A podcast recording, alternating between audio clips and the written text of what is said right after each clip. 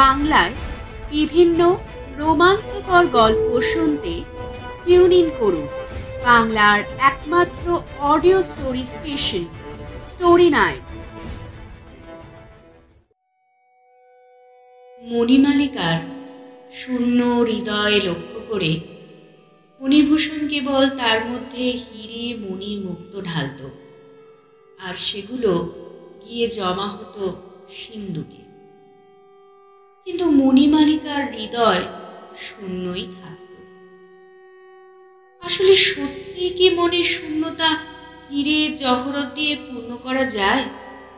নাকি এই হিরে মণি মুক্ত মনের শূন্যতাকে আরও বেশি করে অনুভব করিয়ে দেয়?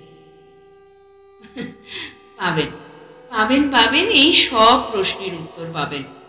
নমস্কার, আমি বাবুল। আর আপনি শুনছেন বাংলার একমাত্র audio story station, story night with Babul আমাদের আজকের নিবেদন বিশ্ববরেণ্য সাহিত্যিক কবিগুরু রবীন্দ্রনাথ ঠাকুরের লেখা অনবদ্য ছোট গল্প, মণিহারা।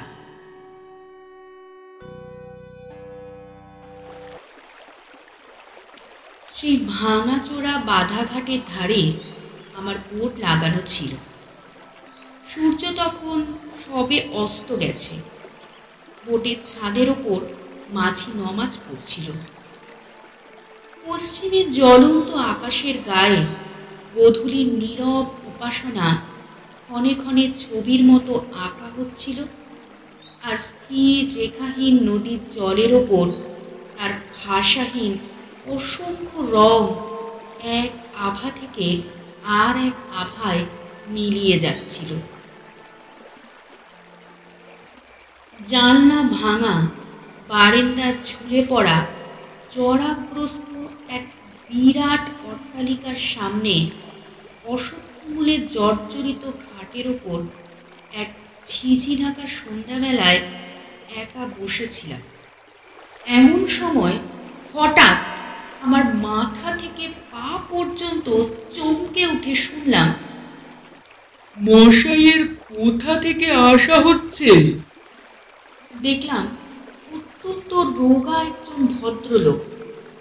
পরনে ধুতির ওপরে একখানা নোংরা তিলচিটে আসামি মটকার বোতাম খোলা চাপকান। মনে হলো ভদ্রলোক সবেমাত্র অফিস থেকে ফিরেছেন।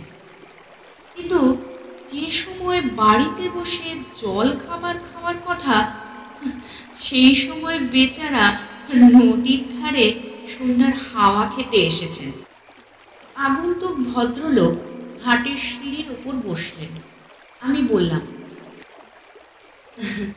আমি রাঁচি থেকে আসছি। তা কি করা হয়? ব্যবসা করে থাকি। কিসের ব্যবসা?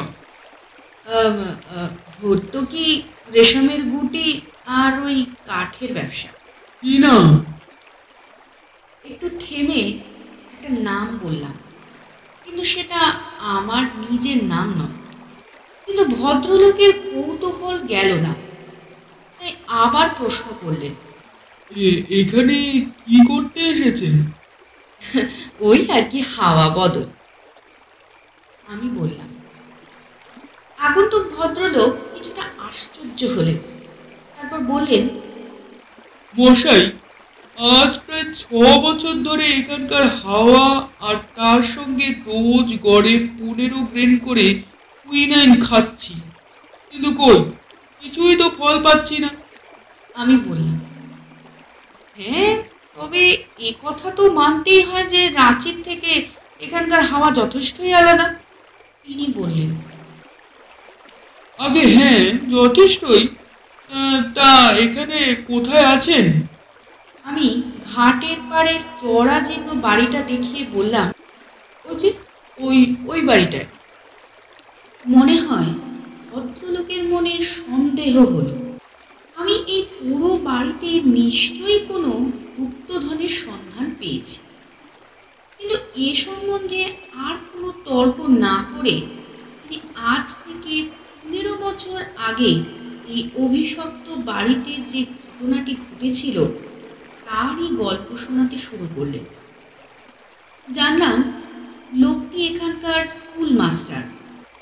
তার ক্ষুধার্থ রোগা মুখে মস্ত একটা টাকের নিচে একজোড়া বড় বড় চোখ এই সন্ধ্যার অন্ধকারেও অস্বাভাবিক উজ্জ্বলতায় জ্বলছিল।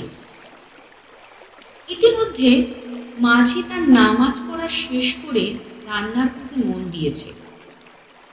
গোধূলির শেষ আভাটুকুও মিলিয়ে যেতে ঘাটের ওপরের জনশূন্য অন্ধকারে বাড়িটা প্রকাণ্ড এক পেট মূর্তির মতো নিস্তব্ধ হয়ে দাঁড়িয়ে রইল। স্কুলমাস্টার তার গল্প শুরু করলেন। আমি এই গ্রামে আসার প্রায় দশ বছর আগে এই বাড়িতে ফণিভূষণ সাহা বাস করতেন। তিনি তার নিঃসন্তান পুরা দুর্গামোহন সাহার বিশাল বিষয় সম্পত্তি আর ব্যবসার উত্তরাধিকারী হয়েছিলেন। কিন্তু তাকে একালে ধরেছিল ফণিভূষণ লেখাপড়া শিখেছিলেন। জুতো সমেত সাহেবদের আপিসে ঢুকে দস্তুর মতো পাটি ইংরেজিতে কথা কইতে পারতেন। তার উপর আবার দাঁড়িয়েও রেখেছিলেন। তাকে দেখা মাত্রই ইয়াং বেঙ্গল বলে ঠাহর করা যেত। আবার ঘরের মধ্যে তার এক উপসর্গ জুটেছে। ফণিভূষণের স্ত্রী ছিল সুন্দরী। একে কলেজে পড়া, তাতে আবার সুন্দরী স্ত্রী। সুতরাং সেই কালের চাল চলন আর কিছুই হইল না। বলছিলাম মশাই নিশ্চয়ই বিবাহিত। অতএব এ কথা আপনাকে বলাই বাহুল্য যে, সাধারণত স্ত্রী জাতি কাঁচা আম, ঝাল লঙ্কা আর কড়া স্বামী ভালোবাসে। কিন্তু দুর্ভাগ্য ফণিভূষণ নিজের স্ত্রীর ভালোবাসা থেকে বঞ্চিত ছিল। সে যে স্ত্রী বা বলে তা নয়, কারণ সে ছিল নিতান্তই নিরীহ। এবার যদি জিজ্ঞাসা করেন, কেন এমন হলো? এ বিষয়ে আমার নিজস্ব একটি যুক্তি আছে মশাই। যার যা প্রবৃত্তি আর ক্ষমতা, সেটার চর্চা না করলে সে সুখী হয়। শিঙে শান দেওয়ার জন্য হরিণ শক্ত গাছের গুড়ি খোঁজে। কলা গাছে শিং ঘষে তার সুখ হয় না। নারী পুরুষের ভেদ হওয়া অবধি নারীরা দুরন্ত পুরুষকে নানা কৌশলে ভুলিয়ে বশ করবার বিদ্যা চর্চা করে আসছে। কিন্তু যে স্বামী আপনা থেকেই বশ হয়ে বসে থাকে, তার স্ত্রী বেচারি একেবারেই বেকার। সে তার মা ঠাকুমাদের কাছ থেকে শত লক্ষ বছরের শান দেওয়া। যে উজ্জ্বল বরুণাস্ত্র অগ্নিবাণ আর নাকপাশ বন্ধনগুলো পেয়েছিল, তা সব কিছুই ব্যর্থ হয়ে যায়। পুরুষকে ভুলিয়ে নিজের শক্তিতে ভালোবাসা আদায় করে নিতে চায়। কিন্তু স্বামী যদি ভালো মানুষ হয়ে সেই সুযোগটুকু না দেয়, তবে সেটা হয় স্বামীর দুর্ভাগ্য আর স্ত্রী স্ত্রীর তার থেকেও বেশি। ফলে অভাগা ফণিভূষণ অত্যন্ত ভালো মানুষ হওয়ায় না সংসারে না ব্যবসায় সুবিধা করতে না। ফণিভূষণের স্ত্রী মণিমালিকা বিনা চেষ্টায় আদর, বিনা অস্ত্রবর্ষণে ঢাকায় শাড়ি আর বিনা দুর্জয় অভিমানে বাজুবন্ধ পেয়ে যেত। যার ফলে তার নারী প্রকৃতি সেই সঙ্গে তার ভালোবাসা অলস হয়ে পড়ে। সে কেবল গ্রহণ করত, কিন্তু কিছুই দিত না। আর তার নিরীহ, নির্বোধ স্বামীটি মনে করত, দানই বুঝি প্রতিদান পাওয়ার উপায়। একেবারে উল্টো বুঝেছিল আর যার ফল হতো এই যে মণিমালিকা তার স্বামীকে ঢাকায় শাড়ি আর বাজুবন্ধ জোগাড়ের মেশিন বলে ভাবতে লাগল। আর এই মেশিনটিও এত ভালো যে কোনোদিন তার চাকায় এক ওটা তেলও দিতে হয়নি তাকে। ফণিভূষণের জন্মস্থান ছিল ফুলবেড়ি কিন্তু সে ব্যবসা করত এখানে। তাই ব্যবসার খাতিরে তাকে বেশিরভাগ সময় এখানেই থাকতে হতো। ফুলবেড়ের বাড়িতে তার মা ছিল না, তবু পিসি, মাসি আর অন্য পাঁচজন ছিল। কিন্তু ফণিভূষণ, পিসি, মাসি আর অন্য পাঁচজনের উপকার করার জন্য সুন্দরী বউ ঘরে আনে। তাই নিজের স্ত্রীকে সে অন্য পাঁচজনের কাছ থেকে দূরে এনে এই বাড়িতে একলা নিজের কাছেই রাখল। কিন্তু সুন্দরী স্ত্রীকে অন্য পাঁচজনের কাছ থেকে দূরে এনে একলা নিজের কাছে রাখলেই যে সবসময় তার ভালোবাসা পাওয়া যায়, তা কিন্তু নয়। ফণিভূষণের স্ত্রী বেশি কথাবার্তা বলতো না। পাড়া প্রতিবেশীদের সঙ্গেও তার মেলামেশা বিশেষ ছিল না। ব্রত উপলক্ষে দুটো ব্রাহ্মণকে খাওয়ানো বা বৈষ্ণবীকে দুটো পয়সা ভিক্ষা দেওয়া এইসব কখনোই সে করতো না। তার হাতে কোনো জিনিস নষ্ট হতো না, কেবল স্বামীর ভালোবাসা ছাড়া আর স্বামীর কাছ থেকে সে যা পেত, সব কিছুই জমা করে রাখত। আশ্চর্যের বিষয় এই যে, মণিমালিকা নিজের অপরূপ যৌবনকেও যেন লেশ মাত্র অপব্যয় হতে দেয়নি। লোকে বলতো, তার চব্বিশ বছর বয়সের সময়ও তাকে চোদ্দ বছরের মতো কাঁচা দেখতে ছিল। যাদের হৃৎপিণ্ড বরফের মতো ঠান্ডা, যাদের বুকের মধ্যে ভালোবাসার জ্বালা যন্ত্রণার জায়গা নেই, মনে হয় তারাই অনেকদিন তাজা থাকতে পারে। তারা কৃপণের মতো মনের ভিতরে আর বাইরে নিজেদেরকে জমিয়ে স্থির রাখতে পারে। বিধাতা মণিমালিকাকে সন্তান সুখ থেকে বঞ্চিত করেছিলেন। অর্থাৎ ঈশ্বর তাকে এমন কিছু একটা দিলেন না, যাকে সে তার নিজের লোহার সিন্ধুকে রাখা মণিমাণিক্যের চেয়ে বেশি করে ভালোবাসতে পারে। মণিমালিকা কিন্তু কাজে কর্মে মজবুত ছিল। কাজকর্মের জন্য সে কখনোই বেশি লোকজন রাখেনি। যে কাজ সে নিজেই করতে পারে, তার জন্য অন্য কেউ টাকা নিয়ে যাবে, এ কথা সে মোটেই সহ্য করতে পারত না।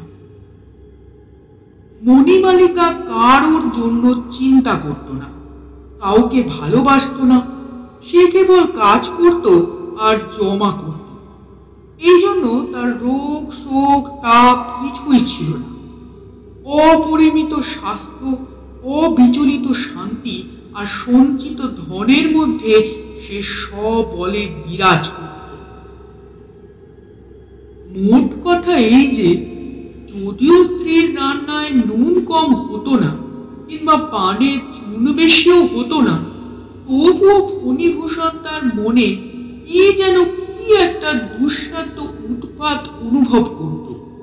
তার স্ত্রীর কোনো দোষ ছিল না, তবুও স্বামীর কোনো সুখ ছিল না। তার সহধর্মিনীর শূন্য গহ্বর হৃদয় লক্ষ্য করে কেবলই সেখানে হীরা মুক্তার গহনা ঢালত। কিন্তু সেগুলো গিয়ে পড়ত সিন্ধুকে। মণিমালিকার হৃদয় শূন্যই থাকত।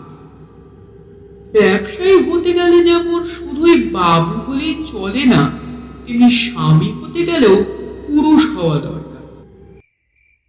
ঠিক এই সময় কাছের কোনো ঝোপের মধ্যে থেকে অত্যন্ত উচ্চস্বরে কতগুলো শিয়াল চিৎকার করে উঠল। মাস্টার মশাইয়ের গল্পের ধারায় মিনিট কয়েকের জন্য বাধা পড়ল। ঠিক মনে হলো কৌতুকপ্রিয় শিয়ালগুলো যেন স্কুল মাস্টারের ব্যাখ্যা করা দাম্পত্য নীতিগুলো শুনে হট্টহাসি করে উঠতে লাগল। শিয়ালগুলোর চিৎকার থামলে ঘাটের চারদিক আবার নিস্তব্ধ হয়ে পড়ল। মাস্টার মশাই আবার গল্প আরম্ভ করলেন। ফণিভূষণের ব্যবসায় হঠাৎ একটা ভাড়া উপস্থিত হল। ব্যাপারটা কি? তা আমার মতো অব্যবসায়ীর পক্ষে বোঝা আর বোঝানো দুই শক্ত ব্যাপার। কিন্তু মুদ্রা কথা হলো, হঠাৎ কোনো এক কারণে বাজারে তার ক্রেডিট ধরে রাখা কঠিন হয়ে পড়েছিল। যদি কেবলমাত্র পাঁচটা দিনের জন্যও সে কোথা থেকে লাখ দেড়েক টাকা বের করতে পারে, আর বাজারে একবার বিদ্যুতের মতো ওই টাকাটার চেহারা দেখানো যায়, তাহলেই মুহূর্তের মধ্যে ফণিভূষণ এই সংকট থেকে উদ্ধার পেতে পারত। কিন্তু টাকাটা সে কিছুতেই জোগাড় করতে পারছিল না। স্থানীয় পরিচিত মহাজনদের কাছ থেকে টাকা ধার নিলে তার ব্যবসার দ্বিগুণ ক্ষতি হতে পারে এই আশঙ্কায় ফণিভূষণ অপরিচিত কোনো মহাজনের কাছ থেকে ঋণ নেওয়ার চেষ্টা করছিল। কিন্তু সেখানেও উপযুক্ত জিনিস বন্ধক না রাখলে চলে না। কিন্তু গয়না বন্ধক রাখলে ঋণ পেতে আর কোনো অসুবিধা হয় না। চটপট আর সহজেই কাজ হয়ে যায়। ফণিভূষণ একবার স্ত্রীর কাছে গেল। নিজের স্ত্রীর কাছে স্বামী যেমন সহজভাবে যেতে পারে ফণিভূষণের তেমন করে যাওয়ার ক্ষমতা ছিল না। সে দুর্ভাগ্যক্রমে নিজের স্ত্রীকে ভালোবাসত। যেমন ভালোবাসা কাব্যের নায়ক, কাব্যের নায়িকাকে বাসে। যে ভালোবাসায় অতি সাবধানে পা ফেলতে হয়। আর সকল কথা মুখ ফুটে বের হতে পারে না। যে ভালোবাসার প্রবল আকর্ষণ সূর্য আর পৃথিবীর আকর্ষণের মতো মাঝখানে একটা ব্যবধান রেখে দেয়। তবুও তেমন তেমন দায় করলে কাব্যের নায়কও প্রেমিকার কাছে হুন্ডি, বন্ধ প্রভৃতি প্রসঙ্গ তোলে। হতভাগ্য ফণিভূষণ কষ্ট করে বলতে পারল না ওগো, আমার দরকার হয়েছে, তোমার গয়নাগুলো দাও। কথাটা সে বলল, অথচ অত্যন্ত দুর্বল ভাবে। মণিমালিকা যখন কঠিন মুখ করে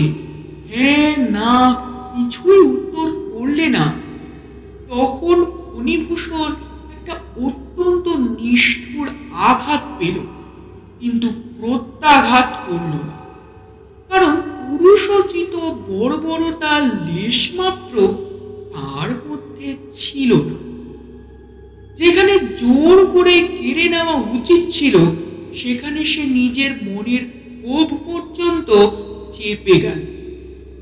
ভালোবাসার মধ্যে সে বলকে প্রবেশ করতে দেবে না, এই ছিল তার মনের ভাব। তাই স্ত্রীর গয়না স্পর্শ না করে ফণিভূষণ অন্য উপায়ে টাকা জোগাড় করার জন্য কলকাতায় চলে গেল। সংসারে সাধারণত স্ত্রীকে স্বামী যতটা চেনে, স্বামীকে স্ত্রী তার চেয়েও অনেক বেশি চেনে। কিন্তু আমাদের ফণিভূষণকে ফণিভূষণের স্ত্রী ঠিক বুঝতো না।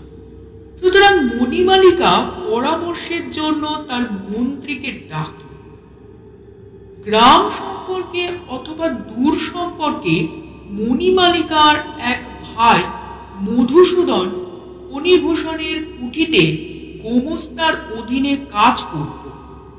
তার এমন স্বভাব ছিল না যে কাজের দ্বারা উন্নতি লাভ করে। তাই কোনো একটা উপায় করে আত্মীয়তার জোরে মাইনে আর মাইনের চেয়ে বেশি কিছু সংগ্রহ করত। মণিমালিকা তাকে ডেকে সব কথা খুলে বলল। তারপর জিজ্ঞাসা করল কি তোমার পরামর্শ? মধুসূদন অত্যন্ত বুদ্ধিমানের মতো মাথা নেড়ে বলল, বাবু, কখনোই টাকা জোগাড় করতে পারবেন না। শেষকালে তোমার গয়নাতেই টান পড়বে কিন্তু। মণিমালিকা যতটুকু মানুষের স্বভাব জানত, তাতে সে বুঝল, এইরূপ হওয়াই সম্ভব এবং স্বাভাবিক। তার দুশ্চিন্তা আরও তীব্রতর হয়ে উঠল। সংসারে তার সন্তান নেই। স্বামী আছে বটে, কিন্তু স্বামীর অস্তিত্ব সে অন্তরের মধ্যে অনুভব করত না। অতএব যা তার একমাত্র যত্নের ধন, যা তার ছেলের মতো ধীরে ধীরে বছরে বছরে বেড়ে উঠছে, সেই অনেক দিনের অনেক সাধের জিনিস এক মুহূর্তেই ব্যবসার গহ্বরে পড়ে তলিয়ে যাবে এই কথা কল্পনা করে তার সারা শরীর ঠান্ডা হয়ে গেল। মণিমালিকা বলল তাহলে তাহলে এখন কি করা যায়? মধুসূদন বলল গয়নাগুলো নিয়ে এই বেলা বাপের বাড়ি চলো দেখি। গয়নার কিছু অংশ এমনকি অধিকাংশই যেন তার ভাগে আসে। বুদ্ধিমান মধু মনে মনে তার উপায় ঠিক করে ফেলল। মণিমালিকাও মধুর এই প্রস্তাবে প্রায় সঙ্গে সঙ্গেই রাজি হয়ে গেল।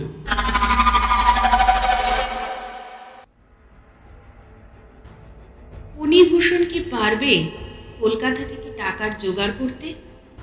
মধুসূদন কি উপায় ঠিক করেছে মণিমালিকার কাছ থেকে গয়নাগুলো হাতিয়ে নেওয়ার জন্য? এই সব প্রশ্নের উত্তর পাবেন মণিহারা গল্পের দ্বিতীয় পর্বে। ততক্ষণ ভালো থাকুন আর শুনতে থাকুন বাংলার একমাত্র audio story station, story nights with Babu. Stay